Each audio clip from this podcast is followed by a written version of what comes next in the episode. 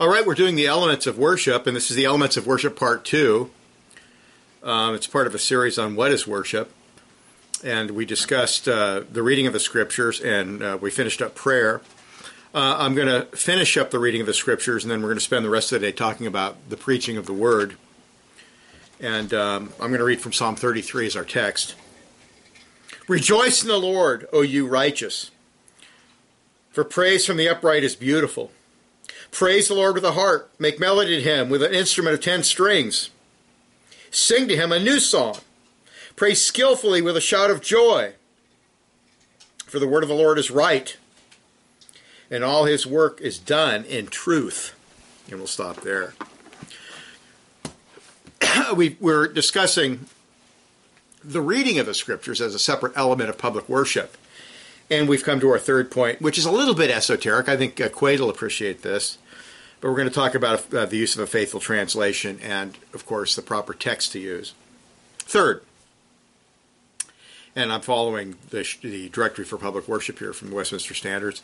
Third, it is very important that we use a faithful translation that seeks to be as literal to the original as possible. I know it can't be perfectly literal, for the word order would be strange, but as literal as possible. As Bible believing Protestants, we believe in the plenary inspiration of the Holy Scriptures. That is, not simply the thoughts, but the very words are inspired. Every jot and tittle is inspired. The words are inspired. Inspiration extends not simply to thoughts, but the very words of Scripture. Therefore, to show respect to God's Word and learn exactly what God is telling us, we should not use paraphrases for example, the Living Bible, or the New Living Bible, which is probably even worse, or dynamic equivalence translations in public worship. And an example of that is the NIV, the New International Version, which was all the rage in the 80s and 90s and it has fallen out of favor. What's the one they're using now? ESV. ESV, Yeah. which is a corrupt text, but it's a more literal translation. Although which Greek text should be used by Christians in general and in public worship services in particular was not an issue in the 17th century. Every English speaking church used the Textus Receptus or the received text, and that would be the Geneva Bible and that would be the King James Version. They all use the received text, which is a family of the majority text. It's in that family, although the book of Revelation certainly has its problems. Uh, Erasmus not having a complete copy of Revelation in Greek.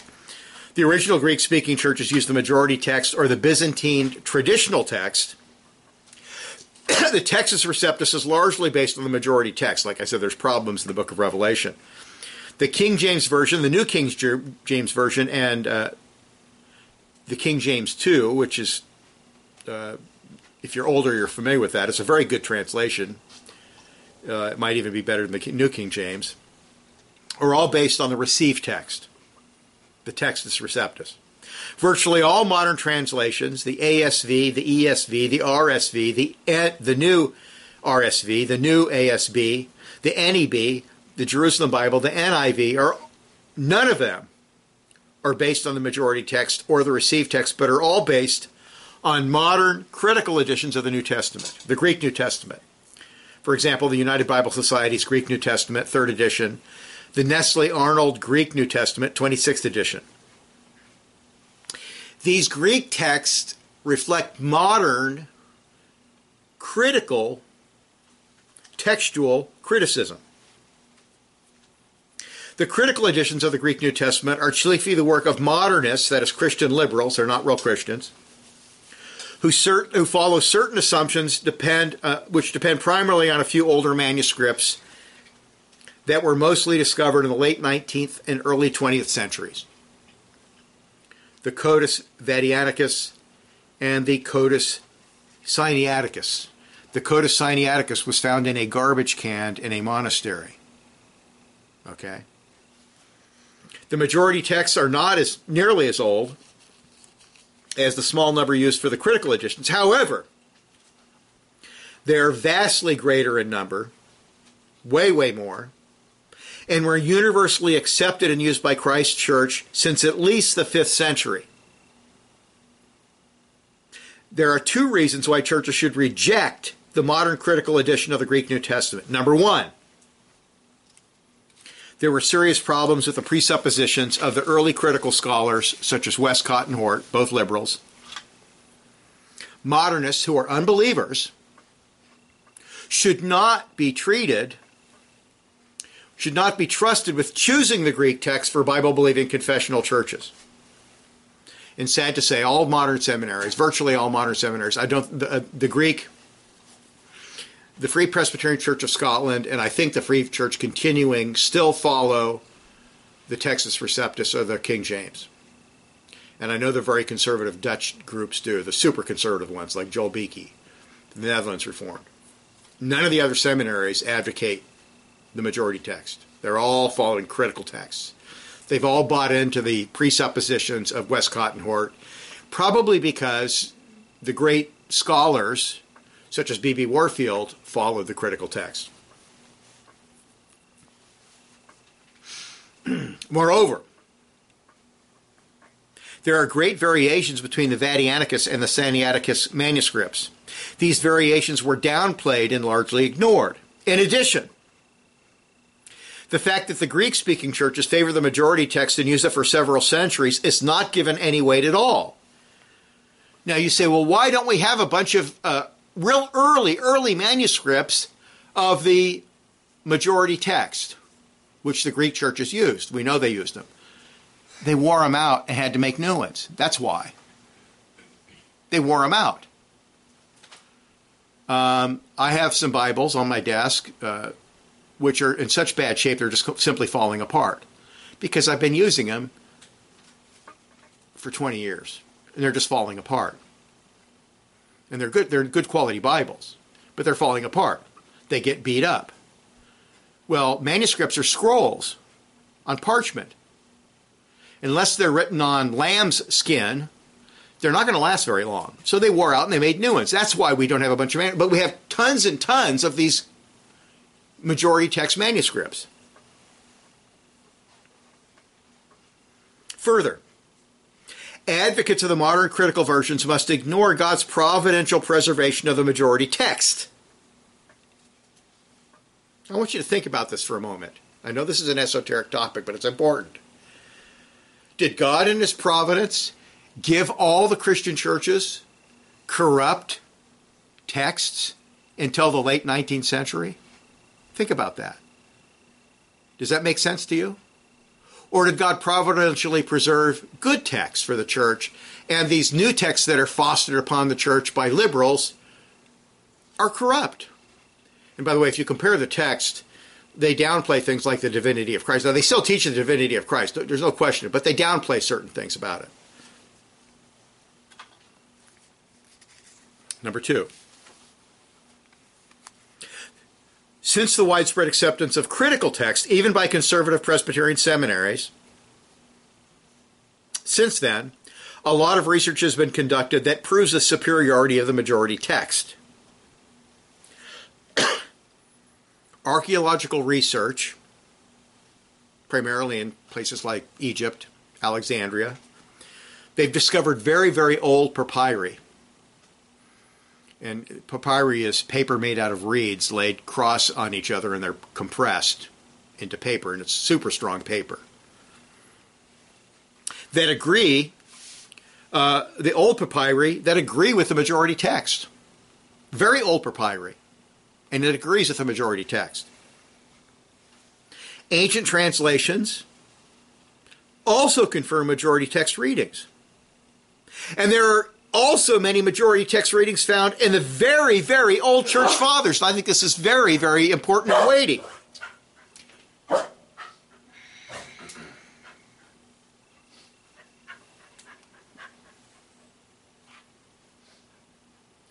Disputed ending of Mark, for example, which is emphatically rejected by all modern critical editions, was accepted as canonical by the second century AD by some of the church fathers. Now, if you look at the NIV, and if you look at the NASV, B, and you look at uh, the ESV and so forth, if they have the ending of Mark in it, they'll have a footnote saying that it's not in the good manuscripts. In some editions, some of the older editions don't even have it at all. They just leave it out. But it was accepted by the early, early church fathers, second century church fathers. Given the overall evidence and God's providential preservation of the majority text, Presbyterian Reformed communions should either produce a literal translation of the majority text or simply stick to a faithful version of the King James Version of the Bible. And my view is that if, if they want to produce a, a new translation, it should be done by a church, not by a committee, not by a publisher, but by a church, ministers, scholars within the church, which is what the King James, how the King James was done. The reading and preaching of God's word during public worship is crucial and reveals that public worship is in a way dialogical. Although in worship we focus on Yahweh and what He has done, and we come to Him with our prayers and praises, He also speaks to us and guides us by His infallible, inspired word. And for this reason, we are to listen with godly fear. Pay attention. Have reverence. We covered all those things. Well, let's look at the next thing, and we'll spend the rest of today on this the sound preaching and conscionable hearing of God's word. And I won't quite finish this today, but I'll get through most of it. If one is to speak about what are the most crucial parts of public worship, at least for sanctification, well, for anything, would have to be the reading, preaching, and hearing the Word of God. The ministry of the Word takes precedence the precedent place for a number of reasons. Number one, the word in conjunction with the power of the Holy Spirit produces saving faith. 1 Peter 1.23. And this is talking about the new birth in the broader sense of the term. Having been born again, not of corruptible seed, but incorruptible, through the word of God which lives and abides forever. Romans 10:17. Faith comes by hearing, and hearing by the word of God. You got to hear the word to be a Christian, to become a Christian. Number two, the word defines or gives meaning to all the other elements. How do we know what baptism is? The Lord's Supper. How do you know who God is? How do you know who Christ is? What Christ did? How do you know what salvation is? We learn everything from the Word. Paul exalted preaching over the sacraments in 1 Corinthians 1 17 and 18. Christ did not send me to baptize, but to preach the gospel. For the message of the cross is foolishness to those who are perishing, but to us who are being saved, it is the power of God. The word tells us everything we need to know to be saved and sanctified. It instructs us regarding the why and the how of worship, and of course the who of worship. True worship, like everything else in the Christian life, depends on the ministry of the word above all. Number three, the preaching of the Word of God is the God ordained means of building the kingdom of God on planet Earth. In one of our Lord's kingdom parables, kingdom building is described as sowing the seed of the Word, Matthew 13, 3 to 8 and 18, 33. The nations, we are told, Revelation 19:15 are conquered by the sharp sword that proceeds out of the mouth of Christ. That's not a literal sword. That's talking about the two edged sword, the word of the living God.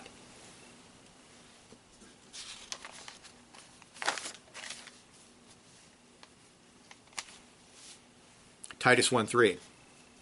God has in due time manifested his word through preaching. Matthew 24 14. And this gospel of the kingdom must be preached in all the world as a witness to all the nations, and then the end will come. And then Matthew 24 31 which uh, is mistakenly attributed to heavenly angels, but it's referring to preachers. And he, that is the Son of Man, will send his angels, literally messengers, with a great sound of the trumpet, and they shall gather together his elect from the four winds, from one end of heaven to the other.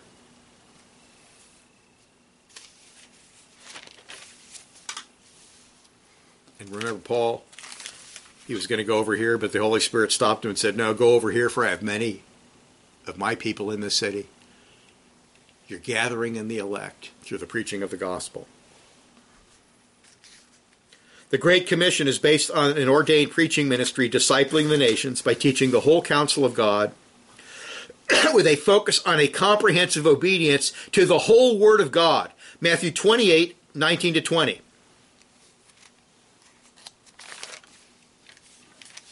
The Great Commission teaches us that ministers are obligated to preach the whole Bible, the 66 books of the Old and New Testament.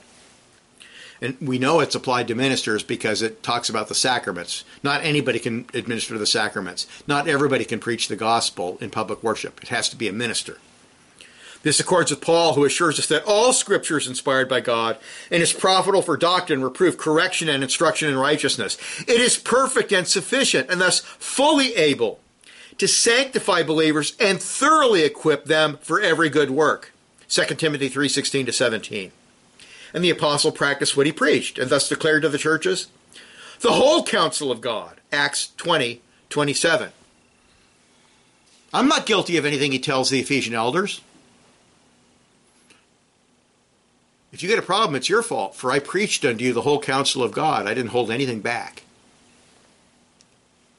Due to the corrosive influence of the dispensational or Darbyite heresy, large sections of the Old Testament are ignored in many pulpits. The Old Testament law, we are told, is something bad. Consequently, even the obviously moral laws within it and their applications are ignored today. If the churches were doing their job, would you have homosexuality being legal today? Would you have sodomite marriage? And the answer is no. We're suffering due to the unfaithfulness of Christian churches and Christian preaching today. Such neglect has led to the rise of antinomianism in many evangelical churches and, of course, the carnal Christian heresy. The Great Commission also assumes sola scriptura and that we are not to preach from texts outside of divine revelation, such as the Apocrypha or the supposed Romanist unwritten revelations handed down through the church's tra- traditions. The preacher is required to preach the truth, the whole truth, and nothing but the truth. In divine and spiritual matters. He is to preach, rebuke, apply, and exhort with the full authority of God's Word. And this task obviously limits preaching to an exposition and application of the Word of God. You say, well, that's obvious. Well, you know, liberal churches don't limit themselves to the Word of God. Liberal churches will quote Shakespeare, they'll quote all kinds of stuff. They'll talk about Mother Teresa. This preaching mission is exemplified by the work of the apostles in the book of Acts.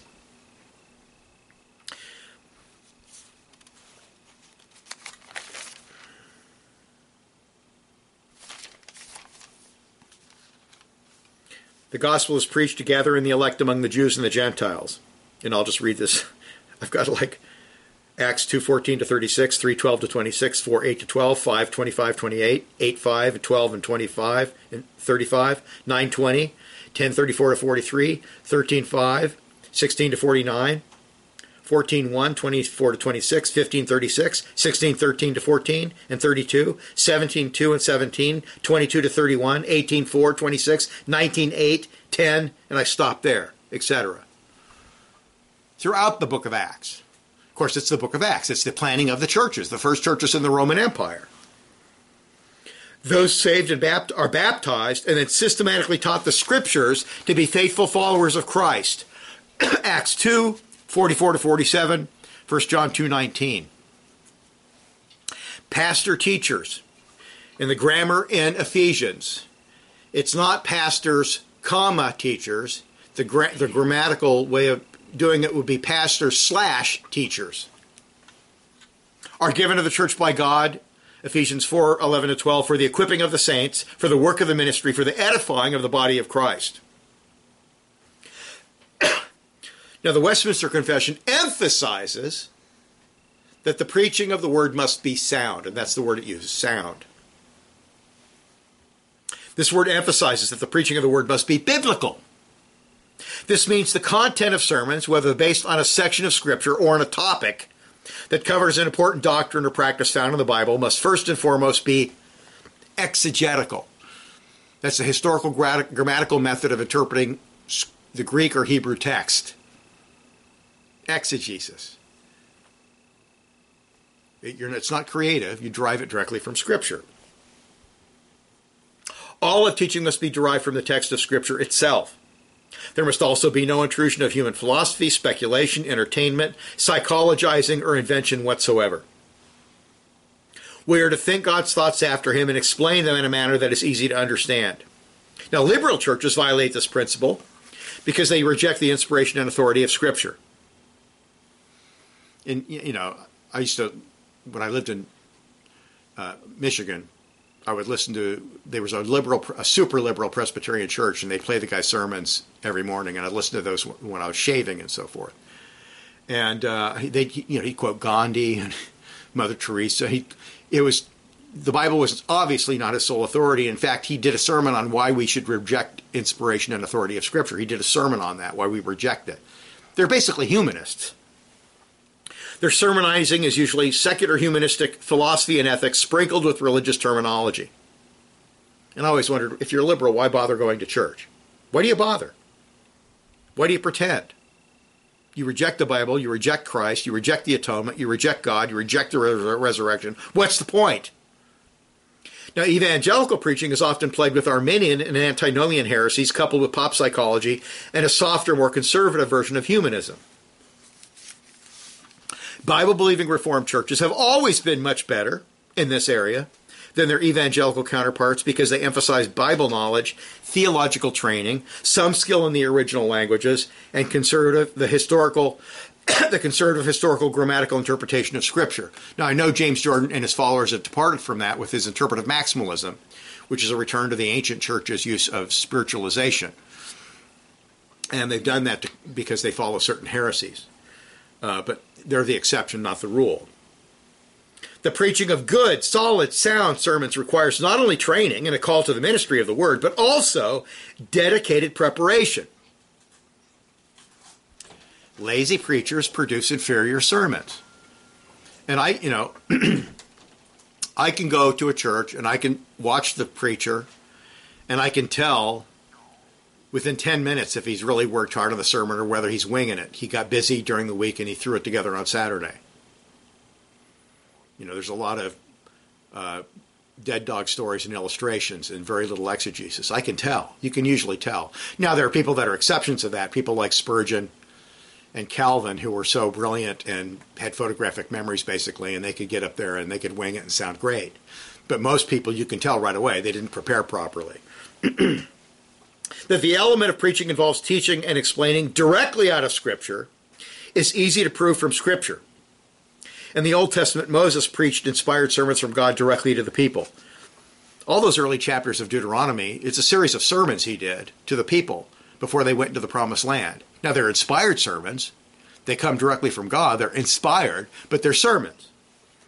One of the chief tasks of the priest, of course, was to explain and interpret the Torah.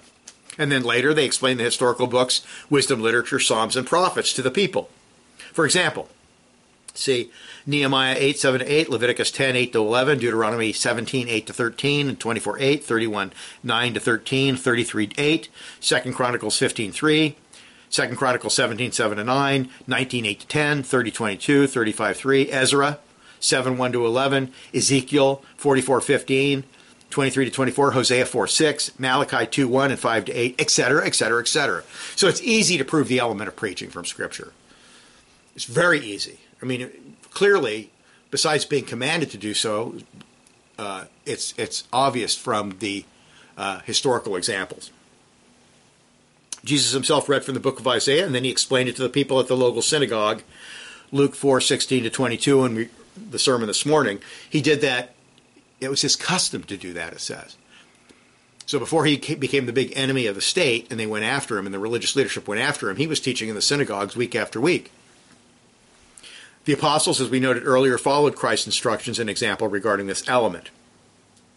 Now, there are two words, there are probably more than two, but these are the two main words, used in the Bible that explain what sound preaching involves.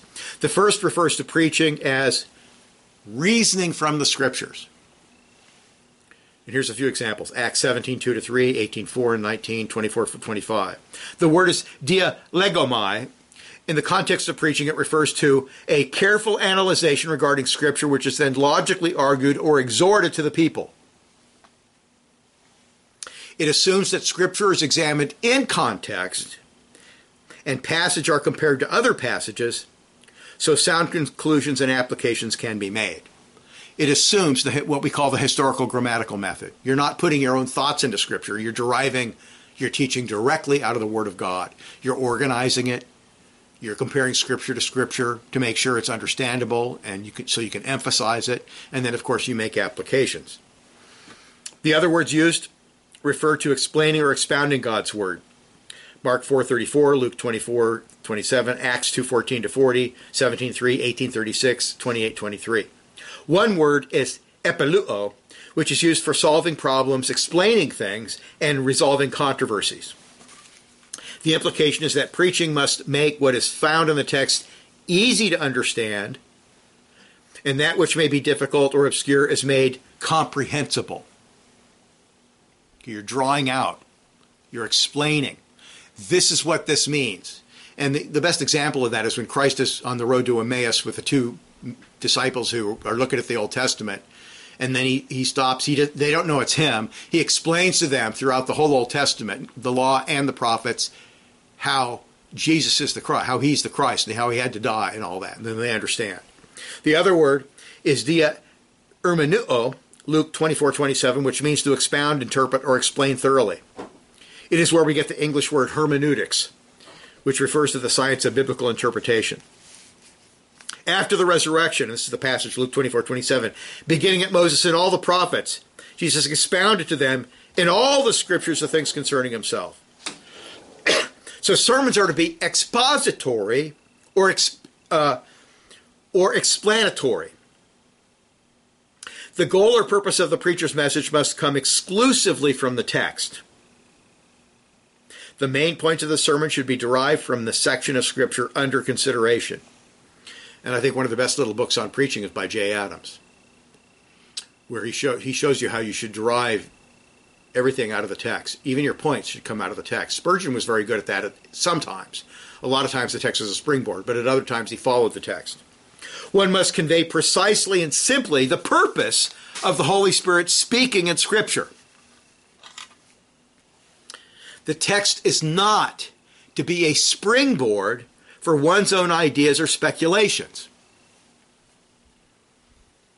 And we see that a lot, especially with people are too busy to study and do their homework.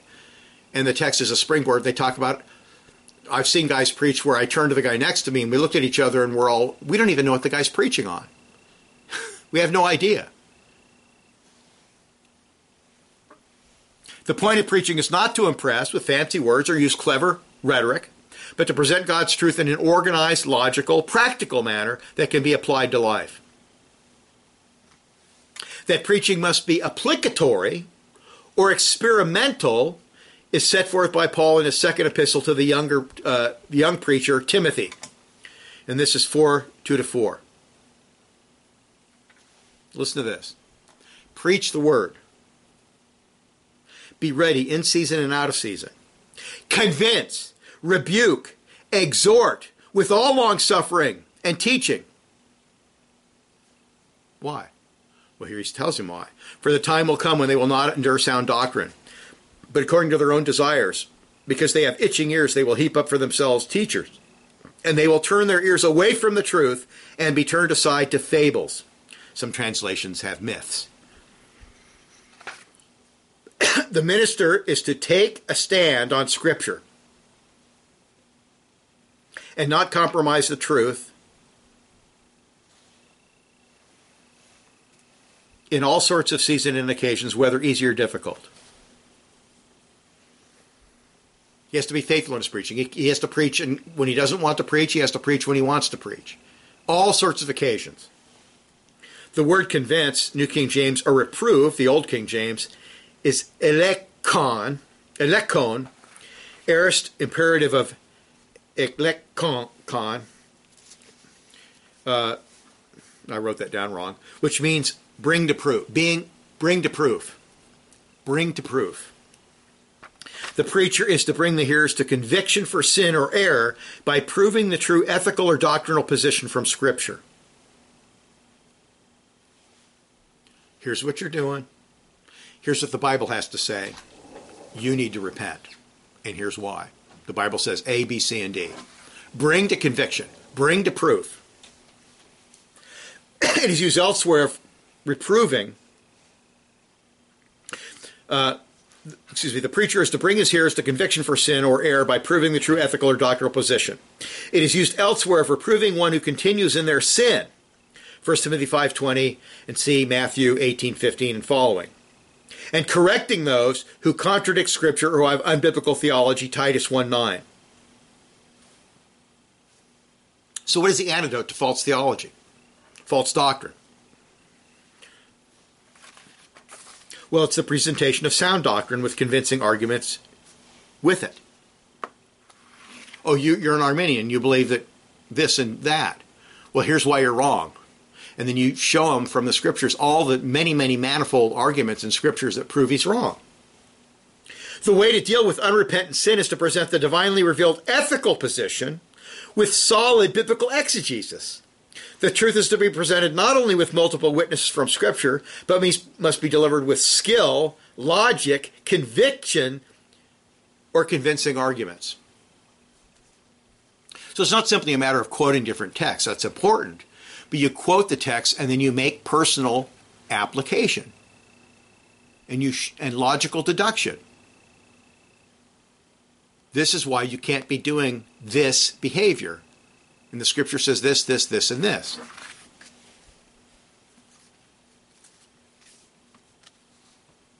The truth is presented not only with multiple witnesses from scripture, but with skill, logic, conviction, and convincing arguments.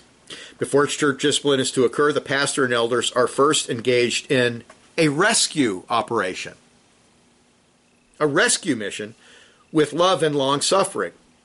And once again, the, the passage is Matthew 18, 15 to 20, which Christians disobey all the time. What do Christians do when they see sin in the church? Do they follow Matthew 18? They go to that person and they make multiple good, solid arguments why they need to repent? And then take a secondary witness if they don't repent right away? No, they gossip. And then they shun the person and gossip, and they don't even help them. That's a very unloving, very anti Christian position. It's a rescue operation. It's not punishment yet. Punishment comes if they don't repent and they're excommunicated. But in the meantime, it's rescue. Convincing or reproving must also be accompanied by rebukes and exhortations or admonitions. The word rebuke, epitimisan,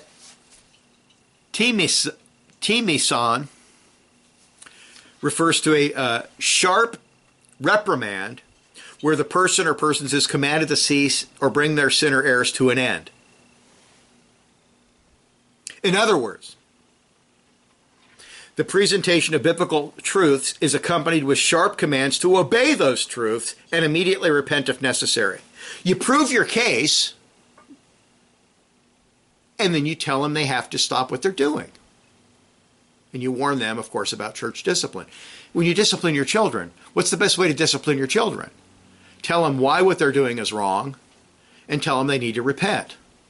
And obviously, if they've been warned before, they can be spanked or whatever, but you want people to understand why what they're doing is wrong. Then you command them to repent.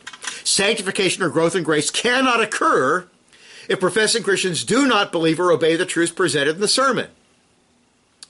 For example, a lot of evangelicals know nothing about God's law because they don't preach the law anymore and they're out there fornicating. That's condemned several places in the New Testament as well. But they're out there fornicating, having premarital sex. And the job of the pastor and elders, or whoever witnesses that, is to tell them why it's wrong from Scripture and warn them that they have to repent. Today, many preachers bend over backwards not to offend anyone in the congregation. Consequently, many sins and serious errors are simply ignored. Such behavior not only explicitly contradicts Paul and, of course, Jesus Christ, Matthew 18, 15 and following, but also harms the flock for it leaves people in their sins and serious errors.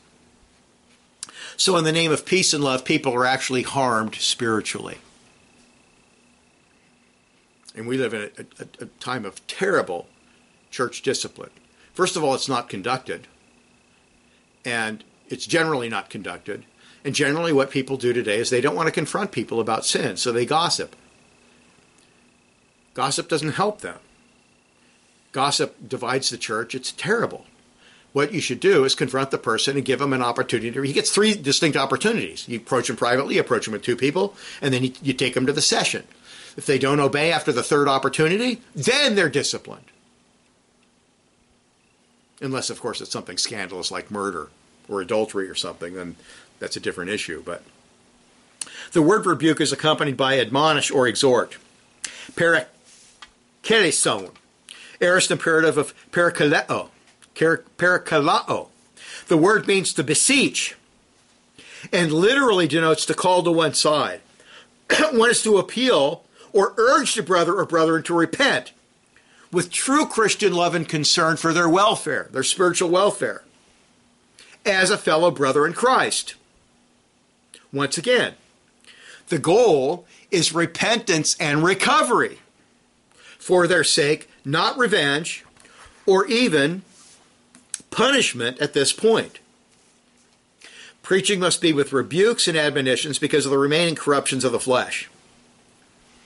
Jay Adams used to like to say in his books, you need to know counseling because the church is full of sinners. There's going to be problems. There's going to be sin. I've been, I've been in, what at least three churches where people have committed adultery,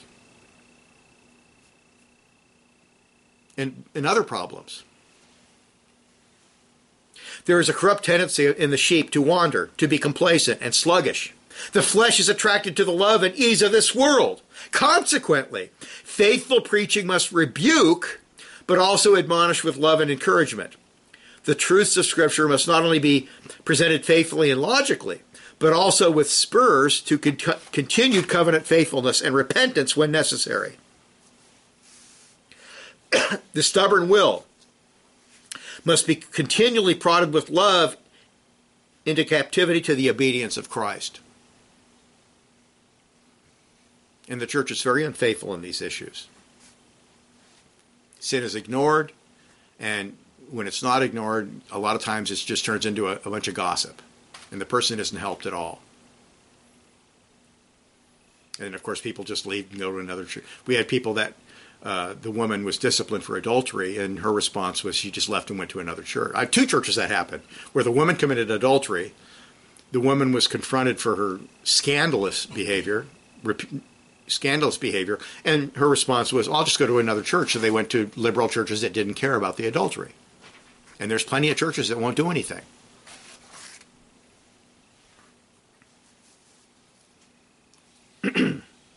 Without the applicatory, experimental aspect of preaching, one is left with history lessons and theological lectures.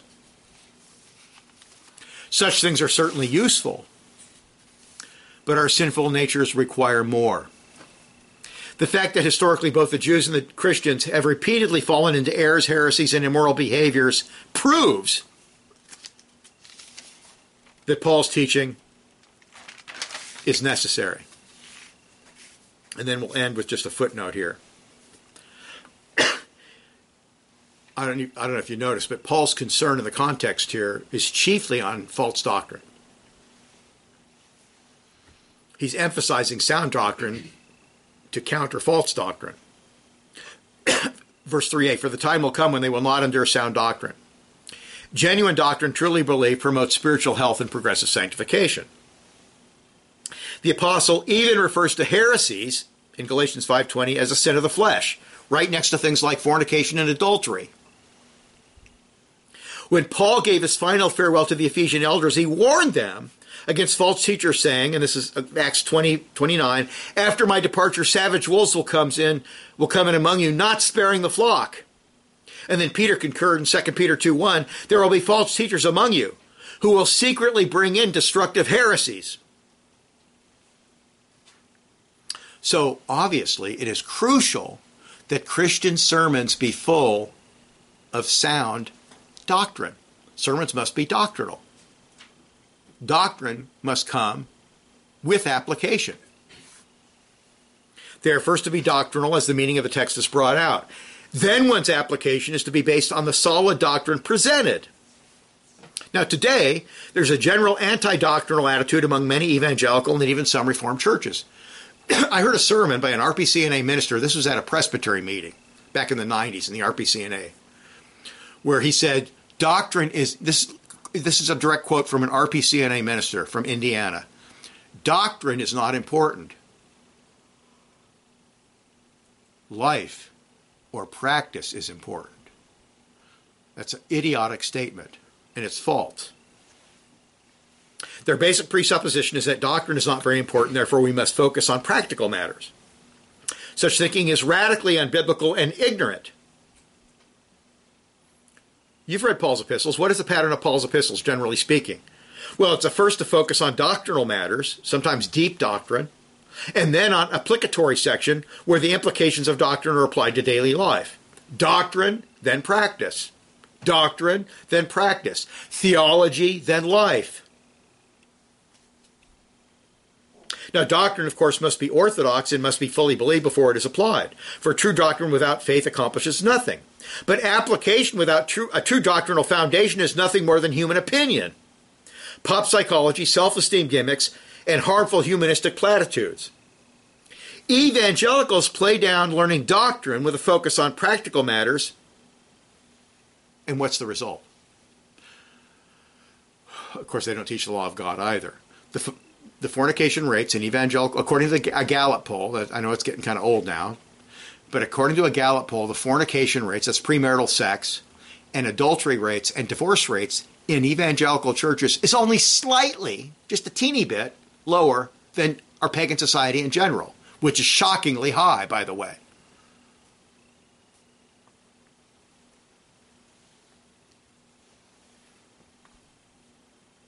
2 Timothy 1.13, Hold fast the pattern of sound words which you have heard from me, in faith and love which are in Christ Jesus. Titus 1.9, Holding fast the faithful word has been taught, that he may be able to, by sound doctrine, both to exhort and convict those who contradict. And those are the two of the Greek words we discussed. So, and we're, we're about done with preaching. I haven't talked about conscionable hearing yet. Uh, but how Look how important it is. Look how critical it is. And I was in the RPCNA for many, many, many years. And preaching, solid preaching is not emphasized. Reformed Baptists actually emphasize solid preaching, and the preaching is usually better in Reformed Baptist churches because they've been influenced by two really amazingly good preachers. On the East Coast, it's Albert Martin, who's retired. Uh, he's retired. He's an excellent preacher. And on the West Coast, it was um, Dowd. I forgot his first name. I think it's Bill Dowd, and I think he's still alive. He's in South San Jose, who is every bit, in my opinion, every bit as good or better than Al Martin. They emphasize really solid Puritan style preaching. And a lot of Reformed churches do not. Uh, some Reformed preachers are excellent. Uh, the OPC used to have one in New York who was excellent. Uh, but then I lost all respect for him when he supported the federal visionists and said they shouldn't be disciplined. So, from my standpoint, he's not he should not qualified to be a minister at all. But he was a great preacher. But preaching is extremely important. And if you have solid preaching and the people pay close attention, people should grow. Now, obviously, they have to be attending to their personal means of grace. So let us keep this stuff in mind. I think it's very helpful to understand why we do what we do and to define what we do, what we do. And then, Lord willing, we'll continue this next week. Let us pray. Father, we thank you so much for these parts of religious worship. They're for us, for our benefit. What a privilege it is to hear your infallible, inspired word. What a privilege it is to hear your infallible, inspired word exegeted and explained and made clear to us and then applied to us. For we are sinners. We need it. We need it over and over and over again because of the flesh. So we thank you for that, Lord. We ask you to keep these truths in our hearts and minds, to help us to be obedient, to be sanctified by your word. Your word is truth. We thank you once again in Jesus' name. Amen.